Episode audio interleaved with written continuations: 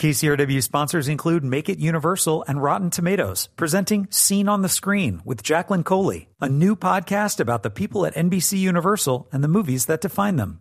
Available wherever you listen to your favorite podcasts. I'm Joe Morgenstern, the film critic of the Wall Street Journal. True to the spirit of fantasy, the price of gas at one pump in cars is 29.9 cents a gallon.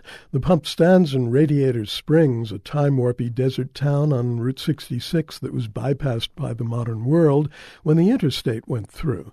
The hero of Pixar's new animation feature is a rookie race car named Lightning McQueen. He's voiced by Owen Wilson, and he's a citizen of the modern world, self-involved and speed-obsessed. Just when NASCAR glory is within his grasp, Lightning finds himself stuck in the cheerful torpor of Radiator Springs, where he's forced to learn life lessons that'll make him a better car in every way. Like the great Pixar features that preceded it, Cars bursts with graphic brilliance, and occasionally it's also a genuine joyride. But fantasy can go only so far because talking cars, especially didactic talking cars, are not easy to love. This production's population consists only of cars, plus a few trucks and an old hippie of a VW van. When Lightning is busted for multiple violations in Radiator Springs by a 1949 Mercury police cruiser named Sheriff, He's hauled into court where the town judge, a 1951 Hudson Hornet named Doc, sits above him on a lift as he sentences him to community service. Having torn up the asphalt of the town's main drag, the prisoner must redeem himself by resurfacing it.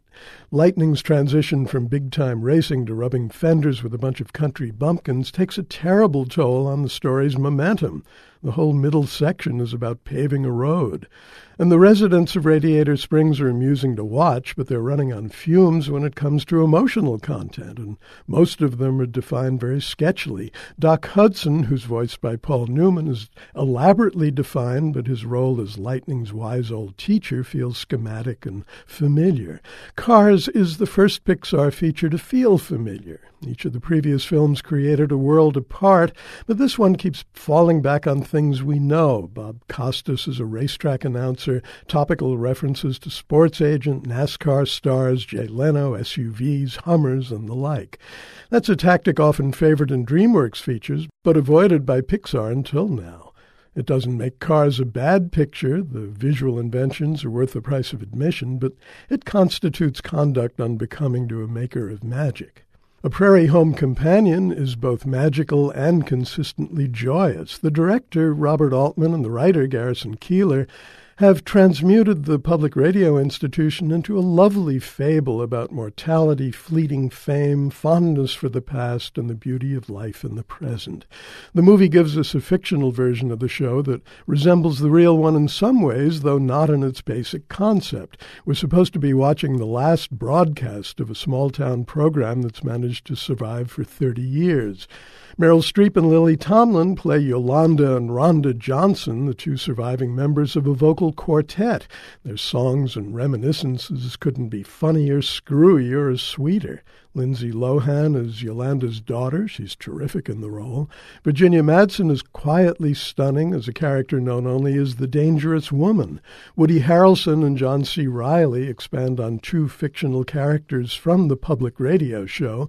They're the singing cowboys Dusty and Lefty. And Kevin Kline does the same with the gumshoe Guy Noir, who is now a security guard with a kinship and comic confusion to Inspector Clouseau. As for Garrison Keillor, he plays a convincing version of himself. His face is impassive, as radio faces are allowed to be, while his voice conjures up past and present with pear shaped tones and perfect aplomb. I'm Joe Morgenstern, the film critic of the Wall Street Journal, back on KCRW next week with more reviews.